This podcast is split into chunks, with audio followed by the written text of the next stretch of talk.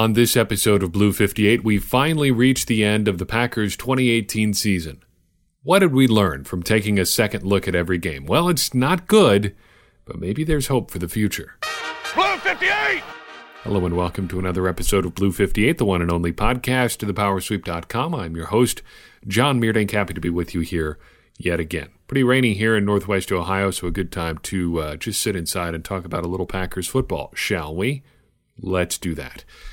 We're going to dive right into games 15 and 16 of the Packers 2018 season because I want to talk about this, these games and then talk about what we've learned uh, by taking a look at each of these games. Um, and then we're really ready to start transitioning, I think, into into the full off season. I think it, it's worthwhile to take a little break here and, and, and look back before we look ahead. But free agency, the combine, that's all coming up, so it's time to start diving into that as well. But before we get to the, the forward looking stuff, we do have to take a look back. So, one last time, why do this? Why take a look back at each of these games? Well, we can tease out the truth of the narrative that we saw in 2018. We might learn some things that we had forgotten about. We might, might, might remember them a little bit and at a second look. And it helps us just plainly to remember who did what and when. So, how do we do this? Well, we take a look at three different questions what led up to a game, what happened in the game, and how should we remember that game in particular. The 15th game of the 2018 Packers season saw the Packers traveling to New York to take on the Jets. December 23rd, in fact, 2018, just a couple days before Christmas. And I guess, if you're looking for a Christmas present, this was something of a fun late season gem. What led up to this game? Well, the Packers made a couple moves on the bottom end of the roster. They signed Capri Bibbs and Allen Lazard. Both of these guys ended up playing in 2018, but you can't say the same for Kendall Donnerson, who is on the active roster at this point, but still is not getting a shot to play. I think it's interesting to take a look at these guys late in the season and see what their outlook might be for next year because sometimes guys come in and you just need them to get you to the end of the season. Other times it's kind of almost like the preseason and I think the Packers have one of those, one of each of those guys here. For Lazard, I think maybe he gets another look through this offseason and into the training camp, regular season or preseason, excuse me, phase of the year. Can always use another big bodied receiver type. And if you recall from when we talked about him being signed by the Packers, the Packers had talked to him at the combine about potentially playing tight end. They didn't end up putting him there this season. It's not clear what they think of him going forward, although having him as a receiver probably is a pretty good indication, but he's a big dude. It's not outside the realm of possibility. Capri Bibbs, on the other hand, well, I mean, he's shown he can play at the NFL level, but not like play, play. He could do the things that you need from an NFL running back, but it wasn't spectacular. It's interesting that he was able to play at the level he did being in Green Bay for the limited time that he was. But I think you could probably do better, and you could probably have a little bit more long term control if you pick up a, a player um, either in the draft or just sign a guy who you like a little bit better than Capri Bibbs. Also, leading up to this Jets game, we were talking substantively, substantively about coaching candidates. And one of the reasons we really wanted to lean into this coaching search and all of the, the candidates out there, all the people that people were talking about is so we could look back in situations like this and one year, two year, five years from now talk about, hey, this is who people wanted at the time. To that point, we ran a poll on each of the, the guys that we profiled as we profiled them, just so we could get a gauge of what we were uh, what people were thinking. At this point, here were the top six vote getters in our poll. The question was, would you approve of this person as the next head coach of the Packers. Lincoln Riley was the top vote getter with 76% approval. Eric Bieniemy, the offensive coordinator for the Kansas City Chiefs, was next at 56%. Right after him was Josh McDaniels at 53. Vic Fangio was at 45. Cliff Kingsbury was at 38%, and tied with him was David Shaw of Stanford at 38%. Not on the radar at all at this point, Matt LaFleur, who we would wait a couple weeks to profile. But um, he was on our radar as a name at this point, but that was it. I thought he was a long shot candidate, and he ended up getting the job. Take that however you will. We also had some st- substantive talk about sitting Aaron Rodgers down because after the Bears loss, you can stop pretending that there's anything meaningful happening for the Packers in 2018. It, I mean, uh, that, as a factual matter, that was done a long time before then. Well, I, I guess it wasn't factual because they're, you know, they may have been theoretically in the hunt at some points, but the Bears game ended things once and for all. In hindsight, I think I'm guilty of really overthinking this and probably wrongly, um, just flat out wrong on starter sit Aaron Rodgers. Really kind of a heart thing, not a head thing. The visceral reaction, I guess, when I talk about, when I think about my defense of the Packers playing Rodgers or, or arguing the position that they should play Rodgers, to me, that's just a reaction to any sort of suggestion that the Packers or any team try to lose games on purpose. But I don't think that's what this is about.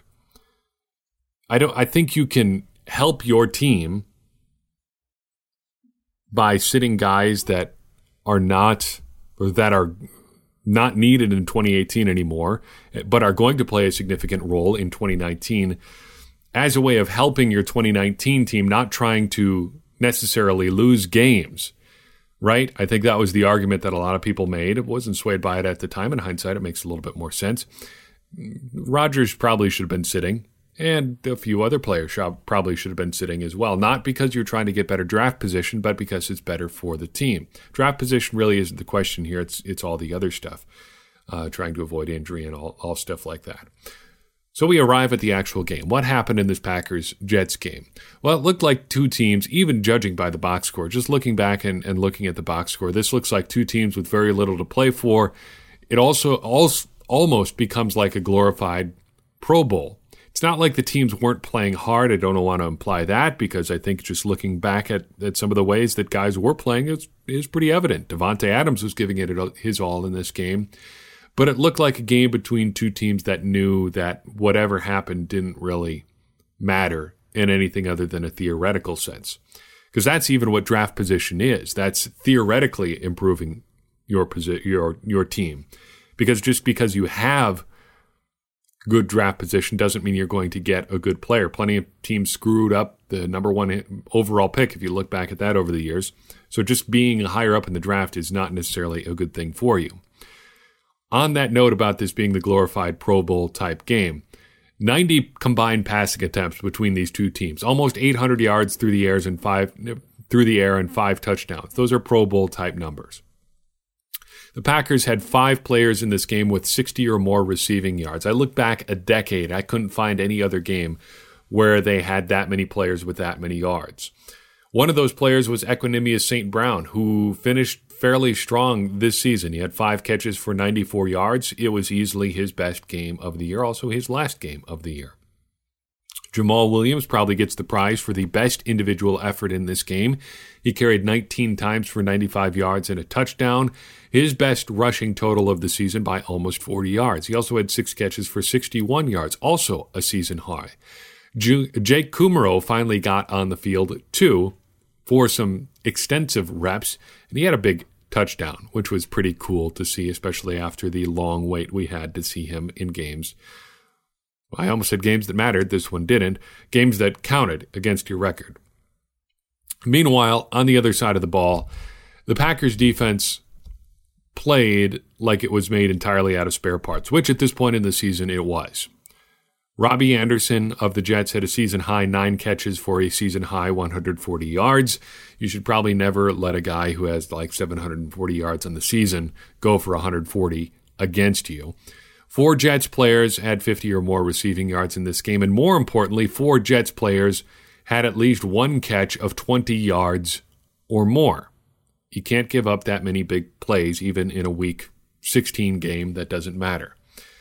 But worst of all was probably the special teams. In a season where there were numerous poor special teams performances, this might have been the worst of all. Right up there, probably with the Detroit game. They didn't have as many missed kicks, but they gave up a kick return for a touchdown, another big return late that set up a game tying score, a big punt return, and another big punt return that was called back. And to cap it all off, they lined up offside on a PAT. That just should not happen. Ultimately, though, the Packers get it together. They win 44 to 38 in overtime on an exciting Aaron Rodgers pass to Davante Adams. Okay, it's a win. But how should we remember this game? Well, if somebody told you in July that the Packers would win a 44 to 38 game in overtime late in the season, you probably would be thrilled. I know I would have because that just seems like the sort of game that is going to matter a whole lot. There's probably going to be some high stakes. There's probably going to be some big performances by some of your favorite players. But all that this game really was is the game that pushes the Packers to six wins for really no reason. And I don't want to be the guy that sits there and gets bent out of shape about draft position because of, you know, partly some of the things I said earlier. Just being higher up in the draft doesn't necessarily mean anything at all, but it looks like the Packers would have been at eighth overall had they not won this game. It's tough to say that they wouldn't have beaten the Falcons anyway, even if they were sitting a bunch of players, because the Falcons played really terrible and the Packers played really well. So I don't want to take two wins away and knock them down to four, but this one probably should have been a loss, and it could have been even with the Packers playing the way that they did. But if you're a person who's inclined to look for things to get mad about, which I think we're all guilty of from time to time, look at who gets drafted from 8 through 11 this spring and think about them on the Packers. Nothing we can do about it now, but if a couple things had gone differently back then, you know, things would have been a little bit different, obviously. Game 7 or game 16, week 17. We're at the end, the bitter end of the 2018 season. And boy, is it a bitter end as the Packers host the Lions at Lambeau Field. December 30th, 2018. The very, very final days of 2018. What a year it was. What led up to this game? The Packers signed Evan Baylis to the practice squad, a tight end. Probably just a guy, but you never know. It's worth keeping these guys around to take a look at them for all the reasons we said leading up to the Jets game. We also got word around this time that the Packers were going to talk with Jim Caldwell and Chuck Pagano in their head coaching interview. Interesting stuff. And those guys will be interesting footnotes in their own right as we look back on this Packers coaching search ultimately. Also, this week, the Packers finally waived Kyle Murphy, who'd been sticking around on injured reserve for virtually the entire season even though it was initially reported he'd been cut rather than moved to injured reserve. It happens from time to time. Also, and finally, Davante Adams was ruled out for the final game of the season, meaning that he wouldn't break the Packers' receiving records that he was gunning for. Still, ultimately, a very good season for him. What actually happens in this Packers Lions game? Honestly, who even cares? It's 31 to nothing, the final score. It's the nine in the 6 9 and 1 disappointment that was 2018. It is a game that hopefully a year from now we're just looking back and saying, huh, remember when that happened? Well, sure is nice to have a week or a first round bye in the playoffs because we wrapped up the number one seed in week 10 because we were 10 and 0 already. You know, stuff like that.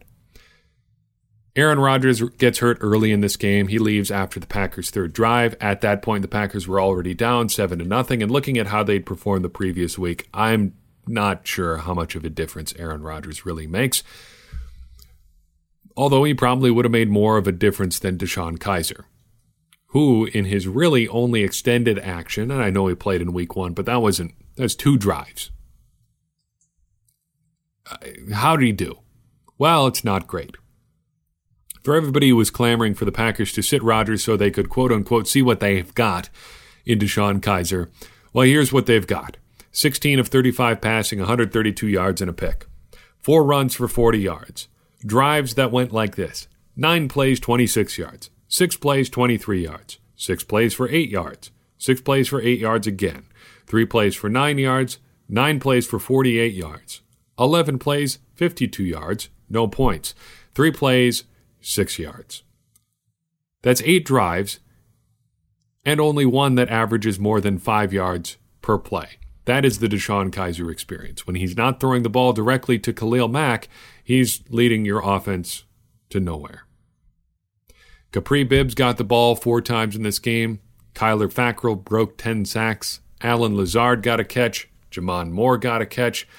And finally, we learned during this game that the Packers were going to formally request an interview with Northwestern University's Pat Fitzgerald. They didn't ultimately get that interview. It didn't ultimately matter because they hired Matt LaFleur anyway. It's interesting to think about whether or not the Packers would have offered Fitzgerald the job had he agreed to interview, if he'd even taken it, if he was even interested in interviewing for the job. All of those footnotes in history now. So, how do we remember this game? Well, hopefully and honestly, I would advise you to not remember it at all. Like I said up top, hopefully this is a game where a year from now, or a year from December, we're looking back and saying, hey, remember how weird it was that we got shut out by the Lions 31 to nothing in the final game of 2018? Boy, that was weird. It sure is great to be looking forward to a bye heading into the playoffs here. I just want to resign this one to the scrap heap of history. This game seemed at the time like an add on that nobody wanted and seems even more so now. It's just difficult to talk about and it doesn't matter at all. But now, having completed this, having looked at all 16 games for a second time, what did we learn? What did we learn about the 2018 Packers? Taking a second extended look at all of this. Well, first, I think the writing was on the wall a lot earlier than I, for one, would have liked to believe, and I think a lot of other people too. I think a lot earlier in this entire experience, we should have known that there were two things that were true pretty early on. First, that the Packers were not good. And second, the Packers were not going to get better. Number one should probably have been pretty obvious by about week five, maybe as early as week three in week five, after week five, after they lost that embarrassing game to the Lions, the Packers were 2 2 and 1, and their two wins were a miracle comeback against the Bears in week one and a win against a rookie quarterback who probably should have been starting anyway, but they didn't have anybody else to play, so the Bills get Josh Allen. Plus, they drafted him high, and what are you going to do? You got to play your rookie quarterbacks. Then they've got the tie against the Lions or against the Vikings, which they you know probably didn't deserve either. Yes, I know they got robbed there, but you know, if you have to really parse refereeing decisions late in the game to justify a tie, man, I'm not sure that's the hill you want to be dying on anyway. So we should have known pretty early that the Packers wouldn't weren't any good, or at least weren't playing well, or or maybe were just a bad team. But even if your team is bad early in the season, sometimes they turn out to be pretty good down the stretch. You can put, point to the Patriots here. I mean, they just won their 45th Super Bowl, uh, and they looked pretty bad early in the season for most of the season, probably the first two thirds to three quarters of the season. They were not the Patriots that they always are, always seem to be. But they got better. They figured it out and they played for the playoffs like they always do and were good at the right time. The Packers weren't good at any time, but to a point, you can convince yourself that, yeah, maybe my team is playing bad right now, but they can play better. But at a certain point, you need to come with come to terms with the idea that your team isn't going to get better. And for me, and I think quite a few people, that point was later than it should have been for the Packers. We probably shouldn't have held out past that Rams game for the Packers to turn things around. Any hope that we gleaned from that Rams game was false hope, I think. In hindsight, I mean, at the time it clearly didn't. Now I certainly do, because the Packers had two weeks to prepare for the Rams, and even a bad team should probably be able to put a pretty good fight up when they get to play a team on two weeks rest and with two weeks to prepare. And most of the things that were bad about the Packers were still fairly bad in that game, and they were just probably masked by preparation and, you know, one of their better efforts on the whole season. We should have come to terms with the idea that the Packers weren't going to turn it around by about then. Because even if they did start turning things around, even if they had played better, they were in a pretty deep hole already. And I, as we know now, they didn't ever come close to digging out. The second big thing I think we've learned, that I've learned at least, by looking back at these games, is that if you want to pin this season, the problems with this season, on one thing, which is probably not a good approach, but if there's one thing that you really want to blame for 2018, it's depth in general. Depth was a, pro- was a problem at wide receiver, on the offensive line, among their pass rushing group, at safety, even corner at times. All of those positions were affected at various points of the season, in some cases throughout the entire season, by a lack of depth. Wide receiver might be the most sneaky one there because the Packers had two rookies who played reasonably well, but good for a day three rookie isn't all that great. And the lack of, I guess you could call it smoothness of chemistry between Aaron Rodgers and these rookie receivers was evident. And I know there's the entire thing that people argue about over should you have to earn Aaron Rodgers' trust or not. That's not really what I'm getting at here. It's just a fact that rookie receivers are not as good as people who have been around for a while. And other than Davante Adams, the Packers didn't have any experienced receivers who were able to stay healthy on a regular basis. At the start of the year, they had Adams and Randall Cobb and Geronimo Allison, but Cobb and Allison were both hurt pretty early on and were not available for long stretches of the season. Jimmy Graham was pretty inconsistent until he got hurt, and then he was just bad. He might have been bad a lot earlier than that, too. There were not a lot of pass catchers, wide receivers in particular, for the Packers to rely on. And I think you can see fairly easily those other positions that I've listed there offensive line, depth issues are obvious. Pass rush depth issues are obvious. Safety, corner, it goes on. And that lack of depth really comes back to bite you in a couple key areas. First, late in games where fatigue and normal in game injuries start to show up, you've got to count on your guys deeper down the depth chart. It's just the way those games work, it's the way all games work. And when you don't have any depth, you don't have any of those guys that should be contributing in the middle of your roster, the middle portion of your roster, not the bottom third guys, but guys that are like second and third on the depth chart at all these positions. When you've got to count on those guys and you can't, that's a significant depth issue. This also comes back to bite you in the off script portion of games. Think like second quarter through the start of the fourth quarter. You're not running those 15, 20 scripted plays that you have that you've put in that everybody should be familiar with, and you're not in the two minute sandlot portion of the game yet. You've got to just execute stuff that you've practiced and rely on your experience, rely on your veterans. And when you don't have a lot of veteran contributors, you can't do that. And that's why I think you saw the Packers offense in particular go into those long stretches during so many games where they just couldn't get it out of neutral. It seemed like it happened every week, especially in the like second half of the season.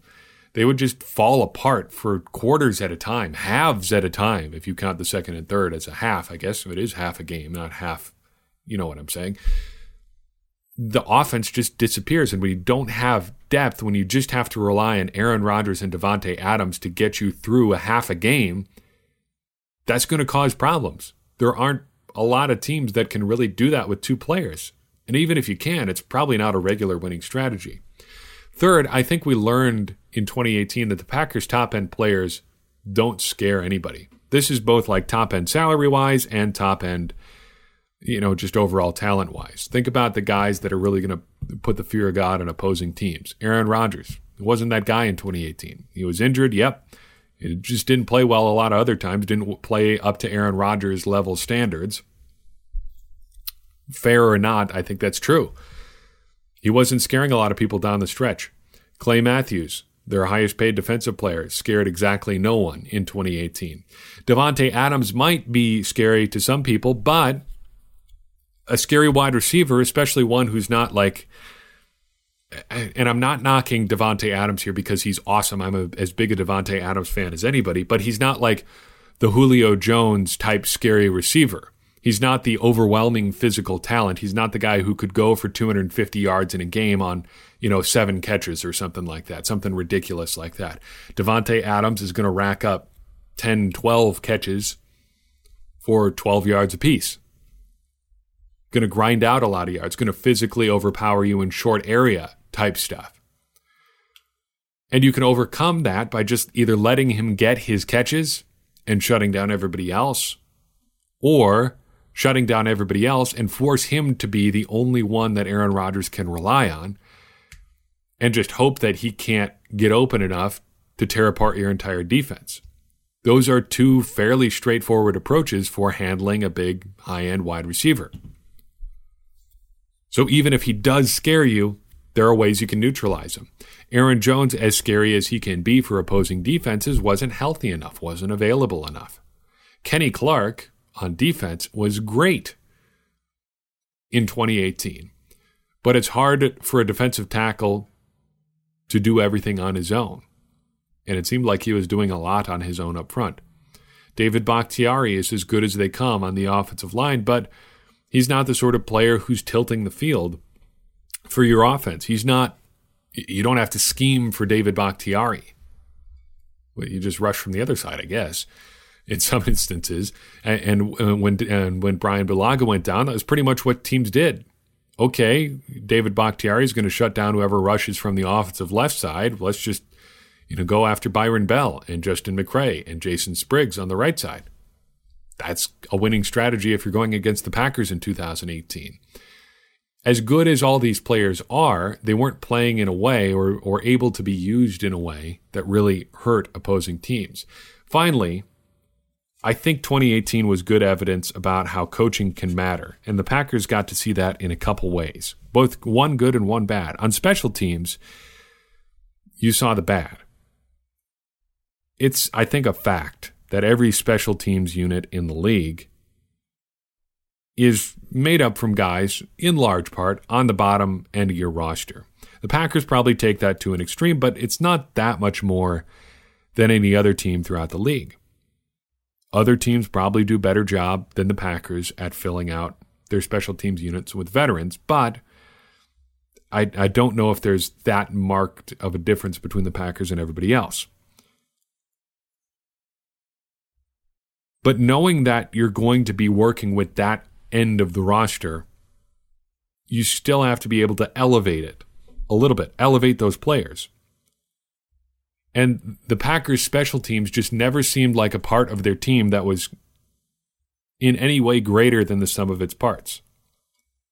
It's just going to be a bunch of young guys who go out there and play exactly like you'd expect first and second year players to play.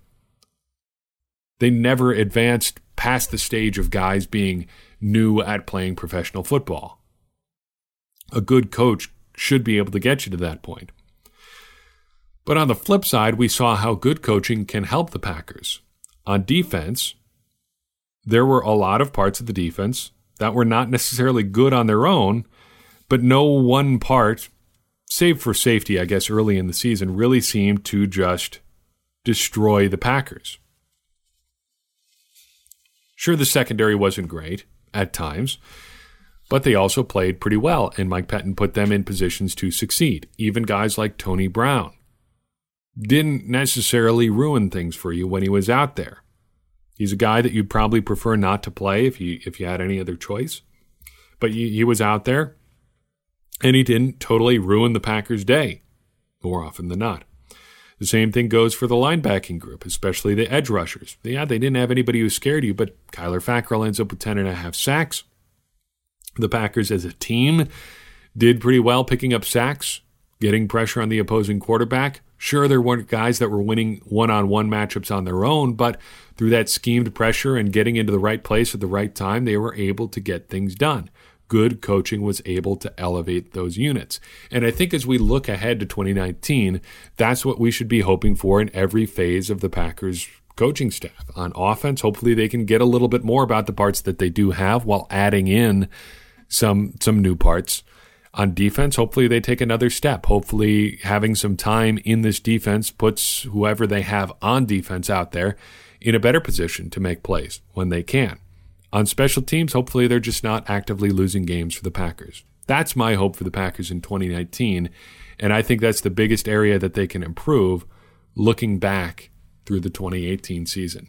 I hope you enjoyed this exercise. Uh, I certainly did, and I'm excited to really start digging into to the 2018 or the 2019 offseason as we look at what year it actually is now. As we start to look ahead to the draft, the combine is going to be really exciting. There's a lot of good stuff to look forward to. But for now, that's all I've got for you on this particular episode. You can find us, as you always do, at thepowersweep.com and on Facebook and on Twitter. Reach out via email at thepowersweep1959 at gmail.com. Give us $1 per month by heading to patreon.com slash thepowersweep. That helps keep the lights on here at uh, Blue 58 and on the main site as well. If you'd like to literally wear your support on your sleeve, check out our Teespring store by clicking the shop link at thepowersweep.com. And as always, you can support us by leaving a review on iTunes if you'd like. No pressure, but it does help more people find the show. We do love to hear from you however you choose to reach out. Any feedback you give us helps make us all better. It helps make this entire operation smoother and smarter and just better. It helps us all become smarter Packers fans. And as I always say, smarter Packers fans are better Packers fans, and better Packers fans are what we all want to be. I'm your host, John Meerdink. We'll see you next time on Blue 58.